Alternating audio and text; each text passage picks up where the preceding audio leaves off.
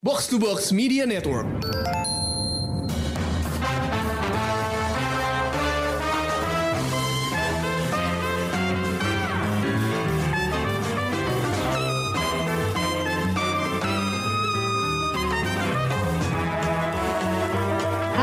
Pendengar Showbox, balik lagi dengan gue Amy di sebuah episode Korea Vaganza. Nah, apa nih yang kalau bakal kita bahas malam ini? Hmm, tebak aja, banyak loh yang baru selesai. Jadi untuk pertama kalinya Showbox bakal ngebahas drakor yang udah tamat. Jadi kita udah nonton dari episode pertama sampai episode terakhir dan kita akan menilai drakor tersebut. Ayo apa? Banyak loh. Kayak ada hmm, 4 judul, tiga judul. Nah, yang kita pilih malam ini adalah yang sebenarnya keluarnya terbaru, tapi selesainya juga lumayan cepet gitu. Yaitu adalah business proposal. Yeay! Tentu aja gue nggak sendirian, ada Ulil dan Krisna. Say hello guys. Hai. kita udah lagi. kayak kita udah kayak kerja kelompok ya. Hai. Iya dong, kalau harus, lagi. harus bertiga. Soalnya kalau nggak bertiga nggak seru gitu. Betul. ABP Jadi- ABP. Jadi gimana nih? Uh, udah selesai kan nontonnya semua? Sudah. Selain yang paling baru sih sebenarnya yang paling underdog kali ya di di antara yang baru-baru tamat ini sebenarnya kan. Mm. Bisa dibilang paling underdog gak sih? Iya betul, setuju gue. Bener sih, Iya. bener sih. Soalnya soalnya promonya nggak banyak Iya. Dibandingin yang lain-lain ya. Mm-mm. Soalnya kayaknya Netflix Indonesia tuh masih ragu apakah serial ini bakal booming atau enggak. Jadi gue nggak ngelihat banyak promonya gitu. Padahal Mm-mm. sebenarnya menurut gue ini paling seru sih. Gitu. Mungkin Gua- karena ini ya, karena dia Apa? diambil dari webtoon juga ya. Sama eh, kalau gue salah productionnya juga eh pro, PH-nya juga sedikit ini sih beda dari yang lainnya gitu. Beda Beda. dari yang iya iya iya. beda, beda dari tiga geng lainnya yang emang udah Iya. Yang kayaknya Iya, udah iya. jadi, udah jadi cukup boom banget. menonjol ya di antara yang lain. Mm-mm, mm-mm, mm. Dan gaya webtoonnya itu kentara banget sih di betul, serialnya. betul. Iya. Kayak banyak komikal Mm-mm. ade- adegan komikal yang sepertinya diangkat dari webtoonnya langsung terus dimasukin ke live actionnya gitu. Yes. Jadi kalau menurut gua ya visualnya juga agak cute gitu kan. Mm-mm. Jadi yang enggak yang apa ya, enggak drama banget Mm-mm. gitu. Dan karakternya lumayan mirip sama aslinya. Bener-bener setuju gue. Kayak Iya. Dan Bener. Apa penampilan mereka Iya. berempat tuh kan mirip dari banget. rahang-rahangnya juga Iya. mirip banget sama gue bingung sih rambut. Iya iya iya. Nah, pendengar Showbox sudah udah merasakan aura antusiasme tinggi dari Ulil dan Krisna yang udah nggak bisa diem kayak langsung pengen numpahin segalanya. Sebelum kita masuk ke pembahasan lebih dalam, gue minta deskripsikan business proposal dalam tiga kata. Coba. Tiga kata ya. Uh, tiga kata Tiga doang. kata. Oke. Tiga kata doang. Oke. Dan nggak boleh sama ya. Oke. Waduh. Tiga kata. Ayo ya. Lil. Lucu banget ya Rabun. udah Oke. udah komplit. Terus, Krisna. Gak pakai mikir. Bener Oh, bener. Wow. Bener, Oke. bener gak pakai mikir. Ayo, Emi pressure ya. Kalau gue tadi mikir soalnya gue harus cari translationnya dulu karena gue pengen pakai bahasa Korea gitu. Oke, Oke. aku nunggu. Kyo, Cool Jam, Debak. Debak. Gue cuma tahu debak doang. Intinya cute, fun, dan awesome. Dan itu udah Ah ya. lengkap banget sih. Itu Ya, itu- menjelaskan bisnis iya. proposal banget kan. Kalau Hmm. menurut gue Setuju, sih. setuju itu cute dan fun dan Cute, ya, ya. benar. Gemes sih gemes. Udah menggambarkan keseluruhan. Nomor I hate Monday ya. Iya betul. Kayak Gila kayak ya. Ini tuh kayak ditayanginnya Monday banget gitu kan kayak. Tadi Iya, dan itu yang kayak paling surat ringan gitu. gitu kan. Mm, itu recharge banget kan. Iya, terus kayak jadinya sekarang Monday tuh yang jadi ah, gue tunggu-tunggu ini ke mana nih bisnis proposal? Tidur jam 11, tidur jam 11 deh gue. Gak boleh tidur sebelum bisnis proposal eh, nongol di Netflix. Gitu. Bener, bener, bener, bener. Iya sih, setuju gue. Kayak, Tapi yang gue Mm-mm. yang gue sesalin tuh cuma ada 12 episode, Lil. Nah nanti Jadi ada di- kayak- dijawab. dijawab di pertanyaan di listnya Emi udah ada jawabannya. Kayak pendek banget gitu. Iya. Terus setelah selesai nonton tuh setiap episode ya buat gue Mm-mm. itu rasanya gue pengen cepet-cepet nonton yang berikutnya. Parah. Padahal kalau gue nonton yang hari Selasanya, Mm-mm. kan gue masih harus nunggu seminggu lagi gitu. Iya. mm-mm. Jadi kayak gimana sih nagih gitu loh. Bener. Gue gak tahu gimana perasaan kalian setelah sudah tamat ini gitu. Apakah sedih atau kangen atau gimana? Kalau udah menyelesaikan 12 episode kemarin, gue sih em, hampa ya, kosong gitu kayak karena kayak gue ditemenin berapa minggu ya 12 episode bagi tiga bulan kali ya ada ya Enggak lah. Ya, 12 Eh. kita eh 6 minggu. Enam 6 minggu. Enam Ya minggu. sebulan lebih sebulan lah ya. eh sebulan lebih Sebulan gitu lebih. sebulan lebih tuh kayak recharge banget Senin Selasa gitu yang ada temennya ditungguin terus kayak tiap hari itu ada aja keluar di Twitter berita mereka spoiler di episode sebelumnya gitu kayak potongan-potongannya terus kayak Klip-klipnya. Mm-mm. terus kayak eh, belakang-belakang ini setelah mereka udah mau selesai episode kan mereka udah pada muncul di apa namanya kayak mungkin kayak reality show-nya Korea gitu kali ya yang ngeliat Hmm. mereka nyanyi bareng terus kayak ngeliat mereka daily bareng promonya bareng jadi kayak kenapa udah selesai gitu kayak Lucu sih chemistry mereka ya. Aduh. Kayak emang beneran temenan sih. iya nggak paham lagi gue kayak dah kalau gue sih kosong banget nih nggak tahu dah mau diganti pakai apa ini yang paling ringan nggak pakai mikir bener kata Krisna Iya. Kalau Krisna gimana Kris? Tapi sebenarnya kalau buat gue sih 12 episode sih pas lah maksudnya eh ceritanya kan sebenarnya cukup sederhana ya bisa dibilang klise klise Iya. kayak drama konvensional banget kan yang Mm-mm. Hmm. eh, cewek biasa perempuan biasa terus cowoknya yang pres eh, pemilik perusahaan gitu-gitu Mm-mm. segala macem jadi mungkin takutnya sih kalau sampai 16 kayak yang lain gitu justru ada basi ya bagian-bagian yang dragging sih Ah. Hmm. jadi sebenarnya pas sih jadi kayak ya walaupun jadinya harus lebih cepat berpisah juga sih Tapi kan digantung Hmm. nak, gue benci deh. Di ending tuh digantung tahu. Di udah masuk Eh. 12 Kayak ngapain ada adegan kakek sakit? Hey, ini bukan Iya, cinta iya. Fitri. Kenapa? Kesel banget kayak- gue.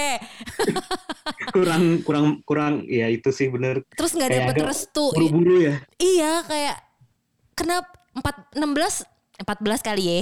Nah, kita kita ini ya boleh lah cincai 14 ya kali ya 14 kali ya. Karena tambah seminggu lagi kenapa bapaknya Yungsu nggak nggak ngasih restu Nah, ya kan? tapi itu gue suka sih bagian itu karena kayak Konfliknya mulai Kayak- kelihatan ya.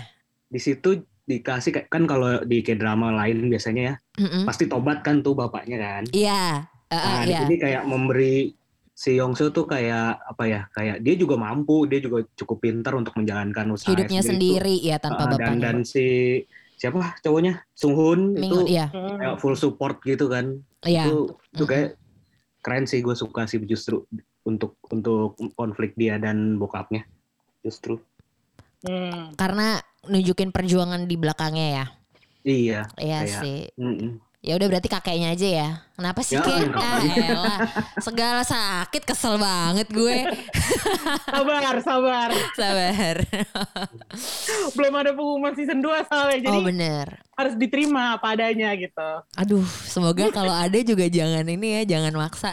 Aduh, iya. tapi ya Iya, sih. khawatir juga sih kalau di season 2 Iya karena warga Walaupun- Twitter udah pada ngeker gitu loh, kayak mau lanjutan cerita kehidupan mereka nanti after married. Wah gila sih.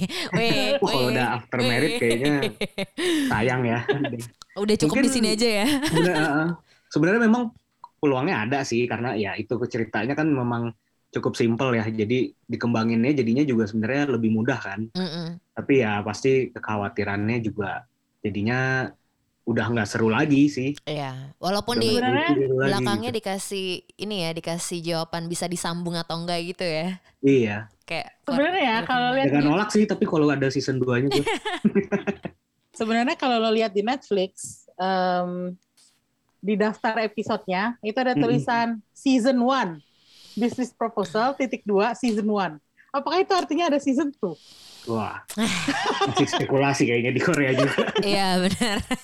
tapi gua gua kasih tahu aja ya itu beneran di, di Netflix tertulis season Udah ada 1 titik dua yang ya. gue berarti gue nggak merhatiin deh kalau yang lain biasanya nggak ada ya nggak ada biasanya nggak ada kayak makanya gue tadi kaget sih? kok kok ngeliat Masa sih? eh, Ah, Emi jadi penasaran. Tapi kan- Nggak bisa tapi kan nih gue hal, diginiin. hal yang jarang terjadi juga kan di luar yang emang original Netflix ya ya memang sebenarnya ada sih drakor ada season 2 paling apa sih hospital playlist gitu kan paling Mm-mm. ya tapi itu kan karena eh, demandnya emang tinggi banget tapi masalahnya di si apa di serial lain gak ada tulisan season 1 gitu nggak ada iya ya Ah, kayak Wah, Iya lagi. gimana tuh Lil? Aduh. Gimana Lil? Aduh dibuka ya. ya udah kakek kakeknya sembuh deh kalau gitu. Ya, Ah. kita lihat aja nanti kalau ada season 2-nya semoga nggak katro ya. Iya. Soalnya Iya. udah perfect gitu lah season pertama ini menurut gue. Iya. Aduh. Eh, buat mungkin bonus episode kali ya. aja deh.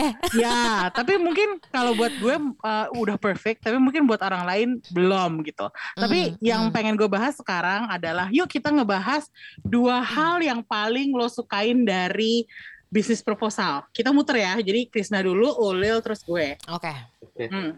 Ayo, Krisna yang eh, Krisna yang pertama apa? Apa Oh. yang lo paling suka dari bisnis proposal? Sebenarnya ini sebuah kejutan sih buat gue pribadi ya. Maksudnya Hmm. ya kan sebelumnya baca premisnya kayak ah ceritanya klise gitu kan kayak Hmm. ya eh, tapi terus setelah ditonton ternyata komedinya cukup lucu dan segar sih tetap rasa tetap segar gitu Hmm. tetap bisa apa apalagi di tengah di tengah eh, drakor-drakor sekarang kan yang berusaha tampil beda gitu ya dia justru balik ke style yang yang bisa dibilang drakor konvensional kali ya Hmm. Iya. tapi iya, iya. eksekusi komedinya Fresh gitu ya Chris ya. Heeh. itu Hmm. kayak ternyata tetap bisa terasa fresh gitu buat Ya. gua komedinya dan dan Hmm. dia dari awal konsisten kayak dia tahu dia ini kayak dra- apa kreator-kreatornya tuh tahu apa yang mereka mau dari drakor ini gitu jadi dari awal sampai akhir ya udah stylenya konsisten emang uh, nonjolin komedi nonjolin romance yang sweet gitu Mm-mm. yang gemesin terus kayak nggak pernah berusaha untuk jadi lebih kompleks sih Ya, Hmm. benar. menurut gua Ya, gitu. betul. Jadi jadi kita beneran bisa menganggap itu sebagai pure entertainment kan. Jadi yang kayak gue bilang tadi nggak perlu mikir udah Mm-mm. nonton ketawa aja gitu kan. Mm-mm, Hmm. mm-mm. Nah, Iya, dan iya. itu juga menurut gue satu lagi sih kelebihannya chemistry sama interaksi para castnya sih. Hmm. Iya, setuju gue. Nah, dan itu bukan Kebawa cuma ya. dua pemeran utama ya menurut gue. Justru yang paling seru buat gue tuh si Hari dan Yongseo sih justru Iya. Heeh, kayak kayak tahu, Bestinya kayak- mereka berdua ya. Iya, kayak bisa ngerasain gak sih beneran mereka udah Iya. sahabatan lama gitu kan. Mm-mm. Ulang tahun sampai ulang tahun di rumah hari bukan ulang tahun Iya. di rumahnya sendiri. Iya. Malah lebih sering di situ. Mm-mm. Hmm. Mabok pulangnya ke situ. Iya, itu lucu sih. Iya, iya, iya, iya. Ya itu sih kalau buat gue. Apa? Kalau buat gue dua eh, hal yang gue sukain dari bisnis proposal ini adalah yang pertama relate. Relate tuh karena eh, mereka tuh buat cerita yang bener-bener sama kita rasain sekarang gitu loh lo blind date lo nggak punya waktu untuk hang out sama teman-teman lo di kantor terus kayak ya udah lo pakai dating apps atau enggak lo dikenalin dari anaknya temen mama ya kan? Kayak anaknya temen tante ini gitu kan. Kayak udah ada tuh di momen mau dikenalin kenalin tuh udah ada. Jadi kayak oh bener ternyata bukan cuma di Indonesia saudara-saudara ya kan? Di Korea Selatan juga permak comblangan ini ada gitu. Terus kayak nunjukin eh, apa ya secara nggak langsung eh, office life-nya mereka gitu kan. Ya sama ternyata nggak beda jauh sama kita. Ceritanya banyak yang relate lah kalau untuk masalah eh, daily life-nya gitu. Kemudian eh, lucunya juga fresh. Karena kayak banyak banget dialog di eh, bisnis proposal ini yang relate sama keadaan belakangan ini. Kayak em, apa namanya waktu eh, Pak G-nya yang eh, satu tim sama Hari tiba-tiba dia nyanyi Dynamite gitu di di tempat makan waktu mereka pertama kali makan bareng sama Kang Temo tuh kayak wow BTS banget bos gitu kan. Terus kayak si Hamin adiknya si Hari dia bilang kayak apa gue jadi idol aja ya? Padahal di kehidupan nyata kan memang dia idol gitu. Dia penyanyi dari fiction gitu kan. Jadi banyak banyak hal-hal yang lucu dan kita tuh paham gitu lah lah iya ya lah kan lo kehidupan nyatanya kayak gini gitu. Di luar memang eh, agak sedikit bikin orang fana gitu ya punya laki kayak Kang Temo sama sekretarisnya tuh kayak nggak mungkin gitu kayak kebetulan apartemennya sebelahan tuh agak sulit gitu ya di Jakarta gitu. Cinderella, lumayan Cinderella story gitu iya sih sebenarnya? iya tapi ya enak aja gitu ikutan Tapi ya. ngayal babu ringan eh, menghibur dan ya ya oh ya relate lah gitu Hmm. gimana cara lo narik hati kakek dari calon eh kakek pasangan lo gitu kan Hmm. komunikasi sama orang tua pasangan lo ngedeketin adeknya segala macem gitu tuh bener-bener rakyat jelata tuh bisa Iya, iya. bisa Bisa bisa relate ya. bisa ngerasain Gak, gitu gak cuman apa ya bagian yang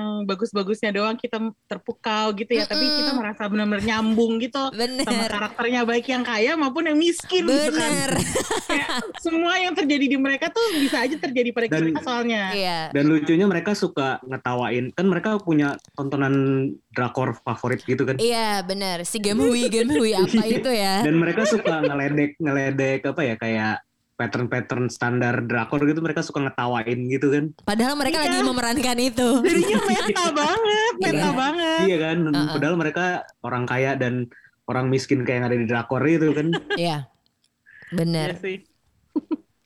Oke, Emmy kalau gue gue Mm-mm. sukanya tuh karena ya itu tadi bagian metanya itu gue suka banget sih. Karena eh, entah sengaja atau enggak ya, tapi eh, gue merasa bahwa yang nonton drakor tuh dari semua kalangan, dari si kakek yang kaya raya sampai ibu bapaknya Hari yang jualan ayam jualan ayam, itu semuanya nonton drama yang sama dan ngomentarin drama yang sama dan itu Iya. menurut gue bagaikan kayak lambang apa ya bahwa drakor tuh for everyone gitu.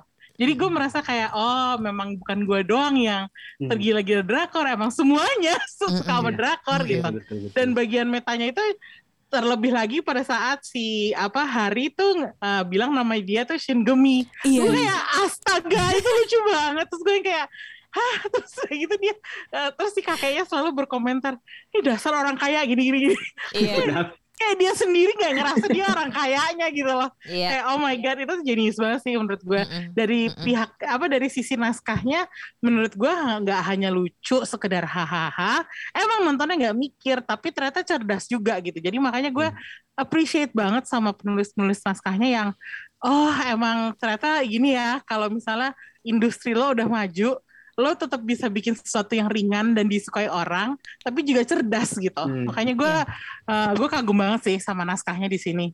Dan tadi udah dibilang ya chemistry-nya bagus banget. Em, tapi gue merasa di sini tuh lebih lebih gimana ya nggak ada menurut gue nggak ada sebutannya second lead di sini kalau menurut gue di sini tuh Gak semuanya valid ya. cukup pas ya semuanya dapat screen Iya, screen time-nya pas gitu. Dan dan meskipun oke mungkin ceritanya Sang Hoon se- itu nggak nggak gede-gede banget. Cuman cara ditampilkannya adalah seakan-akan Sang Hoon itu juga karakter yang penting gitu. Karena dia sahabatnya si hari. pemeran utama gitu. Eh, jadi Hmm. kalau kalau kalau menurut gue itu si pas dua pasangan ini itu tuh kayak they're all first leads buat gue. Jadi nggak nggak ada pembagian antara first lead, second lead gitu nggak ada. Dan emang kalau misalnya dilihat chemistry-nya di adegan-adegan di mana Hari ketemu sama uh, Sang Hoon, terus si siapa namanya sahabatnya Hari, Yong Yang So ya, yang so Yang So ketemu sama Temu. Itu juga mereka bisa bikin adegan yang atraktif gitu. Yang kayak apa sih waktu si eh, Yang Su di disuruh kayak semacam dipaksa untuk ngedatengin Hari ke tempat di mana ada Kang Temu gitu kan. Iya. Itu menurut gua adegannya bagus banget karena terasa bahwa mereka tuh kayak bukan cuma ini pasangan gue, gue urusan sama dia doang. Ini pasangan gue, gue urusan sama dia doang. Jadi uh, nggak ada cross gitu loh. Nah biasanya kan di banyak drakor tuh kan kayak gitu gitu. Iya, Tapi di sini tuh enggak. Jadi semuanya rata dan itu gue suka banget gitu. support bestie banget ya Iya bener bener banget. Terus ya uh, nggak mm, not gonna lie, Sang Hoon itu sangat ganteng ya. Kayak dari awal tuh kayak gue nggak ngerti. Dia ya. Iya, gue tuh nggak ngerti ya. Mereka tuh bisa nemuin empat orang uh, ini cast- mm-mm. empat cast ini yang semuanya sama-sama cantik, sama-sama cakep. Iya. Rata gitu. bener Kayak wow. Hmm. Dan gara-gara Wow. itu juga Mi, makanya eh, ini tuh eh, ABP ini juga dipuji karena kelebihannya drakor ini empat-empatnya ganteng dan cantik. Jadi kayak semuanya tuh yang lo bilang kayaknya nggak ada yang second lead semuanya. kan nggak ada kan semuanya tuh pan- sama rata. pantas disebut second lead Iya, pantas karena kayak porsi ceritanya juga hampir sama gitu kan. Walaupun mereka supporting Iya, supporting Hari sama Temo tapi di di pensupportannya tuh kayak ya udah mereka tuh gandengan aja semua mutual aja gitu nggak bisa kepecah itu Ya, dia semua makanya dapat dapat imbasnya. ya, dapat lampu sorotnya iya iya sendiri. Betul. Gitu. Apalagi Makanya- waktu mereka berempat di adegan yang di panti asuhan. Wah, itu hangat Oh. banget sih kayak oh Hmm. semuanya sama rata ya gitu. Hmm. Makanya kalau menurut gue eh, jarang-jarang banget ada yang eh, drakor yang kesannya tipikal gitu kan. Kayak Krisna tadi bilang ini kayaknya klise nih gitu. Gini-gini doang gitu. Tapi ternyata di dalamnya tuh nyimpen banyak banget harta karun gitu. Jadi Ya. gue nonton ini tuh serasa kayak apa ya nemu sesuatu yang permata yang indah banget gitu. Jadi gue kayak mata gue kayak udah ber- berbinar-binar ngeliat ini nggak bisa ngeliat yang lain gitu. Ya. Kayak itulah Kecantol. ibaratnya gitu. Tapi agak turun ke bumi dikit kali ya kita. Kalau kalau ada satu hal yang bisa dikomplain dari drama ini tuh apa? Kalau gue, kalau gue pribadi, gue sempet ragu-ragu sama Kang Temu. Soalnya gayanya tuh apa ya? Kayak cowok-cowok orang kaya yang mem- agak memaksakan kehendak sama si Hari gitu. Hmm. Cuman untungnya dia kayak masih sadar diri gitu loh. Kayak yang terus tiba-tiba dia disadarkan sama sanghunnya atau dia ternyata ber- berbuat yang yang kebalikan dari apa yang dia tampilkan gitu di belakangnya. Jadi dia masih ter- terselamatkan oleh eh, itunya gitu. Cuman awal-awalnya tuh gue rada-rada eh, gitu sama si Kang Temu. Hmm. Kenapa ya? Kayak Kekuatan takut aja. cinta, Mi. Makanya dia berubah. Iya, iya. Gara-gara hari. Tapi gue Ya kalau diperhatiin kan makin ke belakang makin Sweet. Wah, makin apa ya? Ada ada perubahan karakternya yang Iya. lumayan ini banget kan kayak di awal kan yang standar si Bos apa, banget ya. yang Hmm, cool, yang iya, ini. itu dia. makin ke belakang kan kayak makin banyak begonya juga. Masalahnya ya kalau menurut gue Kang Temu itu eh, terutama si eh, apa namanya aktornya ya An Yosopnya itu Hmm. menurut gue tampangnya tuh lumayan mirip sama Park Seo Joon yang main di Secretary Kim yang sepanjang dramanya itu bersikapnya tuh Oh, ya gitu Oh, iya. aku Iya, iya, gitu iya, loh Betul. gue takut Hmm. banget tadinya dia bakal dibikin seperti itu Hmm. ternyata enggak itulah Iya. gue kayak Banyak yang udah- menyandingkan memang. Dibilang kayak What's Wrong with Secretary Krim adalah ibunya si ibu bapaknya IBP ini. Tapi Iya, ternyata nah tidak itu ya. kan kayak gue takut banget tadinya mereka Iya. ngambil formula yang itu mm-mm. dan si cowoknya tuh dibikin agak toxic gitu gue takut Iya. banget karena kan nih kita lagi dikasih forecasting love and weather kasih 25 21 ada Mm-mm. 39 juga semuanya kan udah woke nih ceritanya asli, aduh. terus tiba-tiba ada bisnis proposal yang cowoknya ntar over Iya. dominan atau atau gimana ya kayak misoginis gitu gue gue Hmm. takut sebenarnya Hmm. gitu cuman untungnya mereka nggak ngambil jalan itu cuman jujur aja nih Iya satu sih. dua episode pertama takut gue mm. Itu itu gue juga di awal-awal sempat masih belum terlalu serak sama karakternya Temo. karakternya eh, siapa namanya gue lupa Temo. Temo sih. Eh. kayak ya bener emang masih terlihat agak-agak klise kayak kayak yang biasa muncul di drakor-drakor zaman dulu yang cerita kayak gini kan hmm itu dia tapi untungnya ke, ke belakang lumayan ada progres sih dia Hmm. Kalau kalian berdua ada nggak yang pribadi dirasa ha, apa ya kayak mengganggu dan pengen dikomplain gitu? Siapa dulu? Hmm, Krisna boleh. kalau kalau gue sih tadi kayaknya di episode terakhir sih agak agak terburu-buru sih untuk beberapa kayak ya itu kayak ada plot soal kakeknya yang menurut gue kurang perlu terus ya terasa apa kayak Pengen di biar episode- selesai aja ya. Iya, iya kayak biar selesai dan Mm-mm. episode 12 tuh kayak mas sebenarnya masih masih terlalu padat, masih banyak hal yang mungkin masih bisa Di stretch di, lagi sampai di stretch lagi ya, cuman terus episode kayak atau ya udah biar biar selesai di episode itu aja gitu.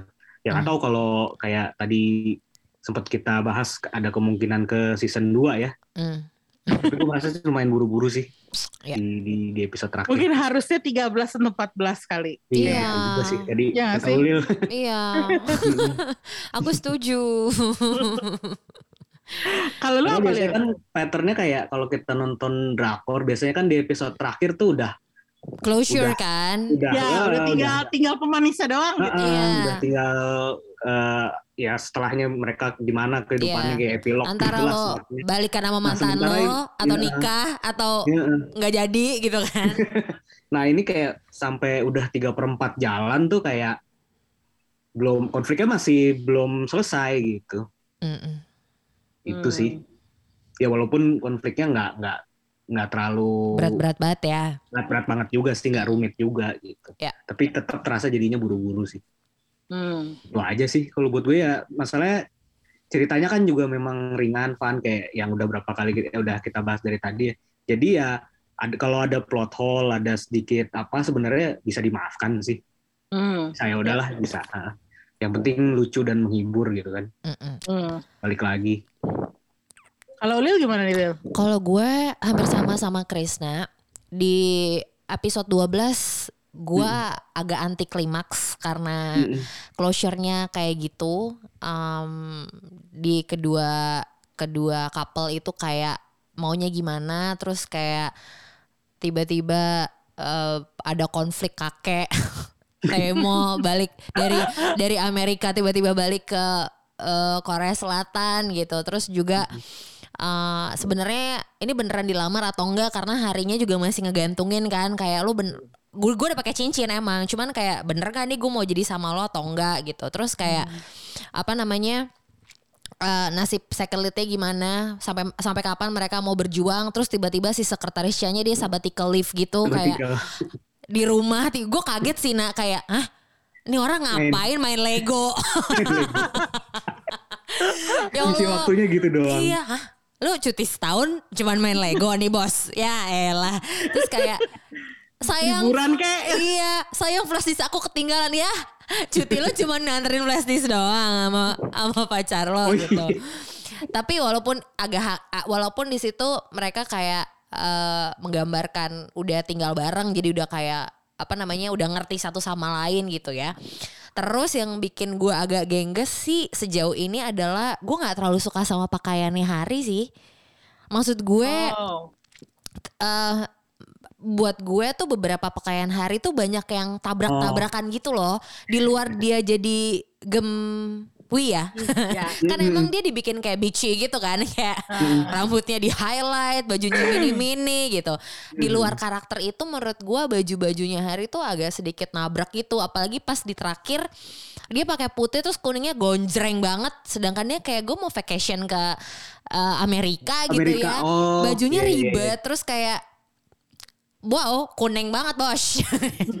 Mungkin mau nyamain sama Temo kali ya, apa eh, sama-sama apa ada ada pattern kuning di jasnya. Cuman kok, aduh kenapa gini endingnya gitu kayak kasih gue yang meriah kayak gitu atau enggak bikin bikin si harinya classy aja gitu.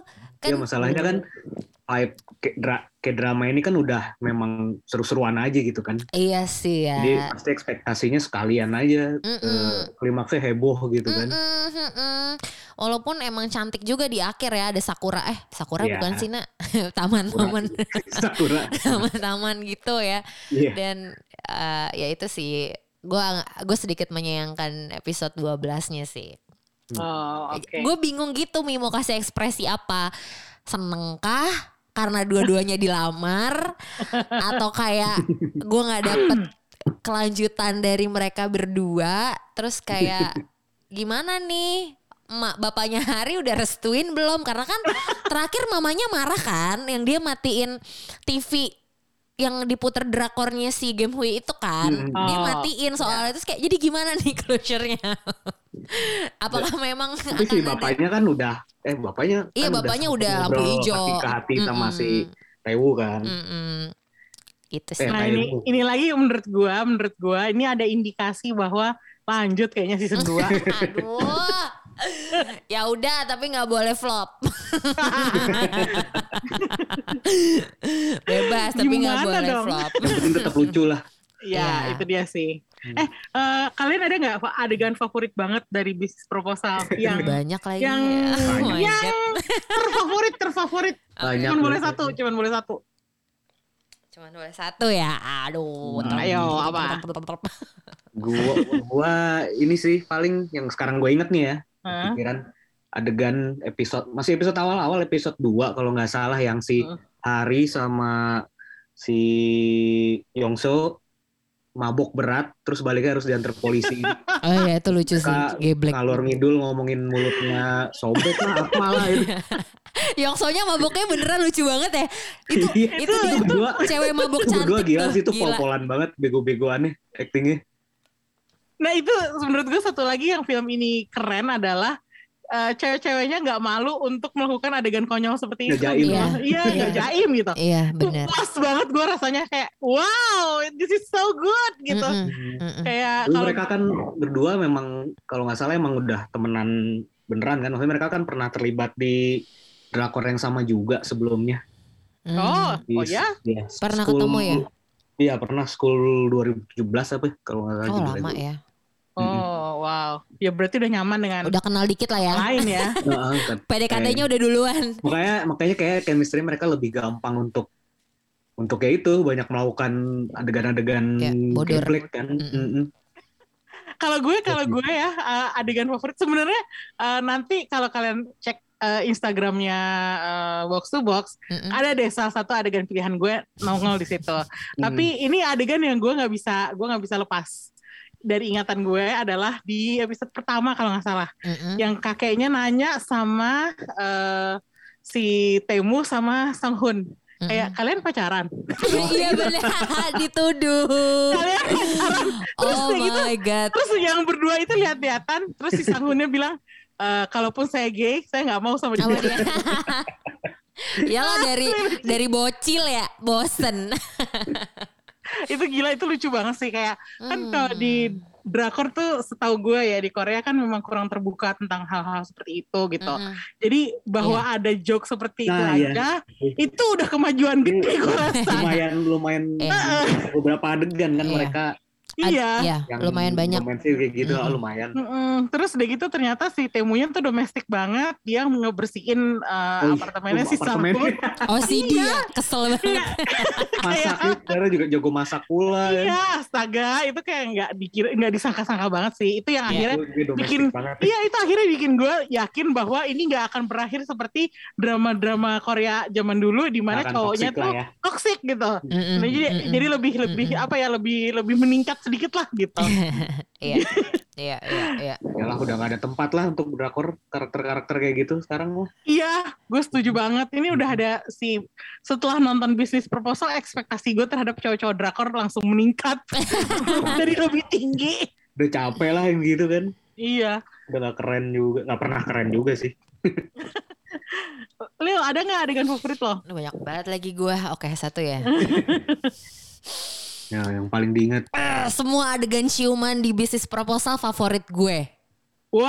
Wah, Karena kayak eh di sini tuh ngasih lihat gitu ya. Kalau lo sayang, kalau emang lo apa namanya ekspresikan eh, perasaan Hmm. lo buat cewek tuh nggak usah ditahan-tahan gitu loh. Karena gak kan be- apa-apa gitu. Iya kayak beberapa kali kan beberapa adegan ciuman di bisnis proposal tuh cewek duluan yang mulai kan. Hmm. Hari duluan entah dia cium pipi terus si Mm-mm. uh, Yongso tiba-tiba mabok nyium Mabok. sekretaris Ah, iya. Cha, Gawat ya kan? dia maboknya. Wah dia em, ini bahlul banget ya, ini bocah ya, buset.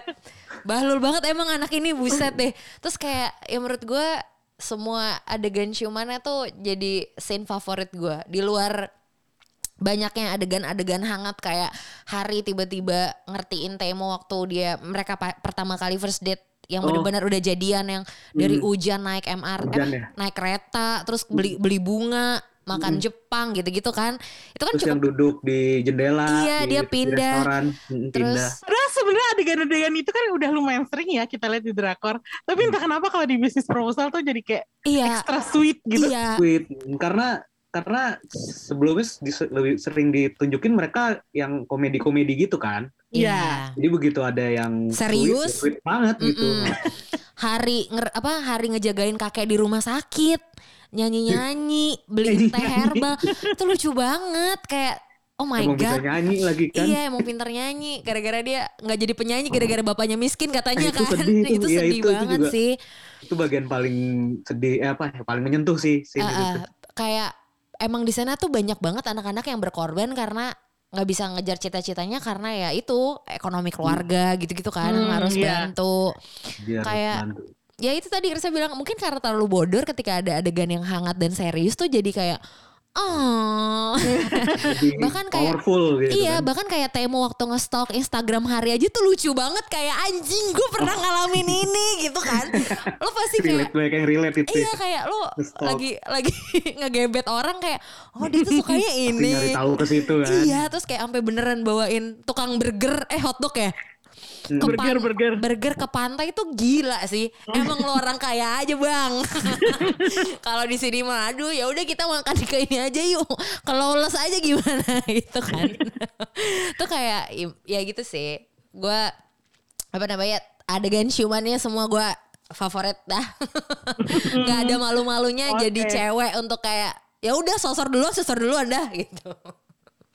Nah ini ini bisnis proposal salah satu contoh drakor yang meskipun ceritanya konvensional tentang cewek yang nggak gitu kaya ketemu sama cowok yang super kaya terus jatuh cinta dan segala macam menurut gue tetap sih ini drakor lumayan woke ya karena kalau menurut gue gambaran cewek-ceweknya tuh keren gitu Iya. dan nggak Iya. kalah dari cowok-cowoknya gitu Hmm. bahkan bisa dibilang di sini lebih menonjol si Hari sama Yongso-nya daripada si uh. Temu sama Sanghun gitu. Setuju. Karirnya Nah. bagus soalnya dua-duanya ya. Ah, Ah, ah.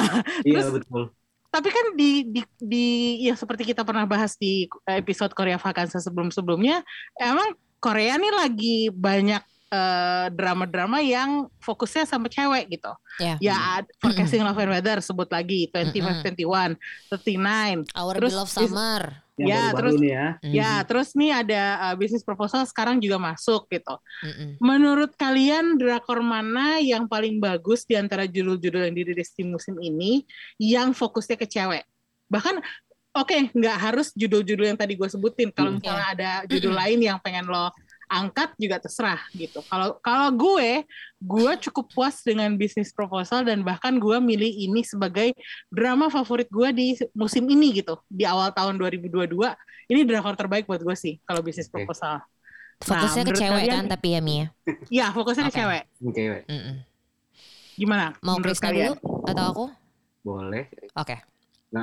Kalau gue sih, eh, gue masih sampai sejauh ini kayak drama favorit gue sebenarnya bukan bisnis proposal sih gue suka banget sama 2521 Ah, ini Hmm. juga lagi wangi banget nih namanya nih. iya TVN katanya BEM-nya udah dibakar ya.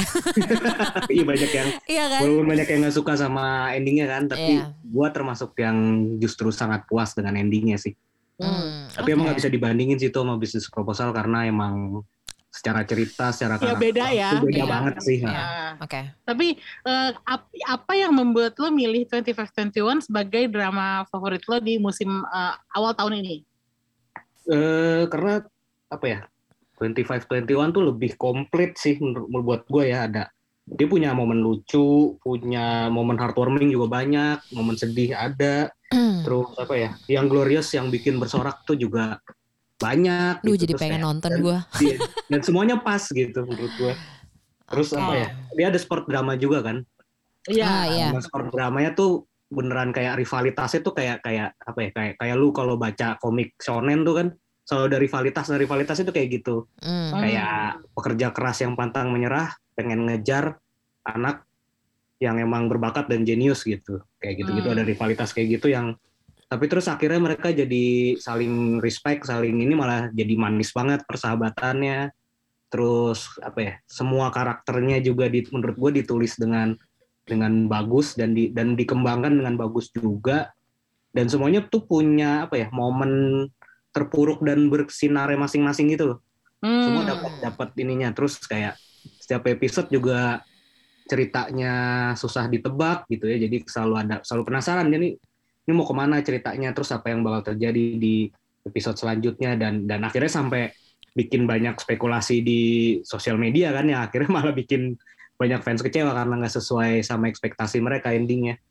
Itu sih Hmm. menurut gue jadi komplit dan dan sejauh ini yang paling oke sih. Apalagi cast-nya juga Kim Tae itu kok apa Kim Terry emang emang salah satu aktor terbaik aktor perempuan terbaik Korea di generasinya sekarang sih. Jadi itu kalau bu- yang main bukan dia bisa nyebelin juga sih karakternya Hmm. Iya sih, gue gua lumayan eh, sering mendengar nama Kim Terry disebut-sebut sebagai kayak apa ya ratunya di season Iya. ini gitu kayak Di- di she's the best. generasinya Ya, ya dan dan kalau ngelihat eh, film-film dia gitu kan cukup beragam dan karakternya juga ya emang beragam lah gitu.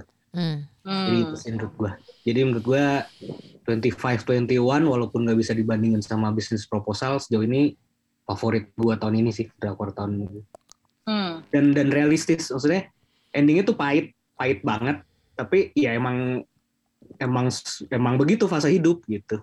Oke. Emang realistis gitu. Hmm. Oke. Kalau Lil gimana Lil? Ada nggak? Atau sama nih sama Krista? Kalau yang female centric untuk awal tahun ini jatuh kepada 39. Oh, 39. 39. Tuh. Ini kita main angka semua ya. 25, 21, 39 ABP. Dua Uh, episode terakhir mewek terus ya. wah gila. Wah gue gak paham lagi Krisna. Tolong. 39 itu kan ceritanya tiga cewek. Di mana tiga cewek ini benar-benar punya mimpinya masing-masing dari mereka sekolah kan. Oh. Satu dia yang berjuang jadi dokter kulit, terus sampai akhir dia eh, di luar umur mereka yang 39 dan belum menikah gitu ya untuk orang-orang Asia. eh, menurut gua mereka cukup kuat gitu. Karirnya bagus. Yang satu dokter kulit, terus akhirnya udah kayaknya udah mapan banget pasti ya. Dia udah mau Iya. sabbatical leave juga, terus hobinya golf ya. Elit olahraganya. Iya benar. Terus eh, apa namanya dia mau pindah keluar, tinggal keluar, walaupun banyak drama karena dia kenemuin pasangan, terus bapak pasangannya nggak suka karena dia anak adopsi gitu. Jadi kayak struggle-nya tuh bener-bener kelihatan gitu ceritanya. Terus yang satu lagi temennya kanker pankreas, tapi tinggal punya hidup enam bulan tapi dia lebih milih untuk nikmatin hidupnya bikin orang-orangnya di sekitarnya seneng terus dia juga akhirnya berhasil untuk main di di mimpinya gitu ya salah satu mimpinya untuk main dari dari, dari- di salah satu film walaupun cuman kayak supporting support- supporting actress aja Bro. tapi tapi kayak itu kesampaian semua. Terus yang satu lagi dia akhirnya berani ngambil keputusan keluar dari lingkungan kerja yang toksik walaupun kayak gue juga belum tahu nih abis ini gue mau ke mana. Kayak ya Itu gue banget sih. kayak bodoh amat kerjaan gue udah nggak sehat buat gue gue mau mental gue sehat nih udah cukup. Berhenti dulu. Iya udah cukup kalian. Berhenti aja dulu. Iya. me, me- apa menyakiti mentalku sudah cukup. Hmm. tidak tidak tidak gitu. Akhirnya yang dia dari nol lagi gitu yang dia, dia apa eh, jadi waitress terus kayak akhirnya ibunya eh, ngasih dia duit. Modal. modal lo nih ini buat lo nikah sebenarnya. Cuman ya udahlah lo lebih milih saat ini lo belum mau nikah lo gak punya kerjaan bikin lah terus dia yang belajar nail art gitu kan hal yang dia suka tapi dia nggak bisa kerjain. Jadi kayak bener-bener nunjukin eh, cewek-cewek ini tuh bisa ngewujudin mimpinya di luar itu. Persahabatan mereka emang solid banget. Gue nggak tahu ya nak. Kalau cewek-cewek mungkin eh, bestinya tuh emang kayak gitu saling support dan Support. Hmm. ke mana-mana bareng gitu nggak tahu ya kalau cowok-cowok tuh sama nggak sih sebenarnya kayak kayak yang kita tonton di 39 gitu jadi menurut Sama, cuman lebih ini aja biasanya, lebih nggak Lebih- ekspresif aja. oh iya sih ya. lebih chill aja ya lebih kayak kenapa bro kenapa fam gitu ya iya gitu sih gue ngelihat eh, power cewek-cewek ini tuh cukup kuat dan mandiri gitu mereka bisa mereka bisa ngerjain semuanya sendiri gitu. Kalau misalnya mau relate ke kehidupan sekarang gitu kayak orang banyak yang bilang udah jadi cewek jangan mandiri-mandiri banget lah laki mana ada yang mau deketin gitu kan buktinya kayak di 39 justru cowok-cowok itu mengapresiasi ceweknya yang punya Mereka- karir Iya. ya kan Hmm. kayak saling mereka justru support suka dengan karena mereka pintar kan. Iya kayak ya nggak apa-apa lu nyetir sendiri lu punya rumah sendiri gitu kan kayak lah emang ini yang bener nih. Yang bilang cewek nggak boleh mandiri lu yang toxic bro. Jadi gue kayak gue ngerasa apa ya s- sebagai umur yang belum nyampe ke 39 gitu oh gini ya cara cara eh, semakin dewasanya cewek-cewek tuh kayak gini gitu. Lo justru harus love yourself first lihat teman-teman lo gimana tetap empati tetap support gitu. Yang kayak ya 24 24 per 7 bahkan mereka sama keluarganya juga udah saling deket banget kan gitu sih. Iya. 39 sih walaupun ya eh abis nangis ketawa nangis ketawa terus ya gitu. Episode terakhir sih mata gue sembab nih dipikir kayak lu kenapa sembab abis nonton drakor? Akhirnya gue ngalamin juga mata gue sembab abis nonton drakor. Iya sih, itu emang harus dialami sekali seumur hidup. Iya bener akhirnya pecah juga tuh telur. Nah ini kan 2022 masih panjang ya. Kira-kira menurut lo drama pilihan lo barusan bakal masuk top 10 lo tahun ini nggak? Apa deh, bisnis proposal. Top Bisnis proposal ke atau 25 Oh. ke, 39 ke gitu. top 10 iya sih. Eh, top 10 iya sih kalau top 10. Kalau Oh, oke. kalau 10 ya. Hmm. Emang kalau 5 Curiga enggak? Curiga karena enggak? masih banyak panjang, ya. masih banyak. banyak Bener. yang harus kita tonton. Mm, masih bulan ini. April kak. Abis Eh, ini udah. aja kan udah ada beberapa title yang rame kan. Maksudnya promosinya udah gila-gilaan kan. Iya sih, Hmm. tapi kan maksud gue ka- kalau misalnya diawali dengan yang strong, pasti kan Hmm. tahun ini kan dijamin kayaknya drama-drama tahun ini bakal bagus-bagus nih gitu. Hmm. Jadi gue pengen tahu aja lo attach nggak sama drama-drama pilihan lo ini gitu, maksud gue gitu. Tapi kayaknya sih gue Masih attach sih. Gua Masih sih, sih, ya. masih sih. Bisnis proposal apalagi kayak bisnis proposal kan mungkin nggak akan banyak yang Yang stylenya bisa, kayak iya. gitu kan. Ya, benar-benar. Sulit kak bikin ketawa. Iya betul banget. Iya dan kan? dan kayak Emmy bilang tadi kan tapi tetap tetap ada pesan-pesan yang cukup cerdas di Iya. dalamnya gitu. Hmm. Tuh. Mm. Ya itu Kayak sih. nggak susah sih Susah. yang lain. Nah kita nih akhirnya sampai ke penghujung acara. Apakah ada kesan dan pesan terakhir eh, tentang drakor atau bisnis proposal atau Hmm. entertainment Korea lah pada umumnya terserah. Ya. Waduh, apa ya? Setelah bisnis proposal ya gue harap sih makin banyak yang kayak gini gitu Hmm. aja. Maksudnya sekarang kan kayaknya eh, kayak drama lagi berlomba-lomba untuk untuk apa ya menjadi lebih kompleks, menjadi Iya. lebih Hmm. beda gitu kan.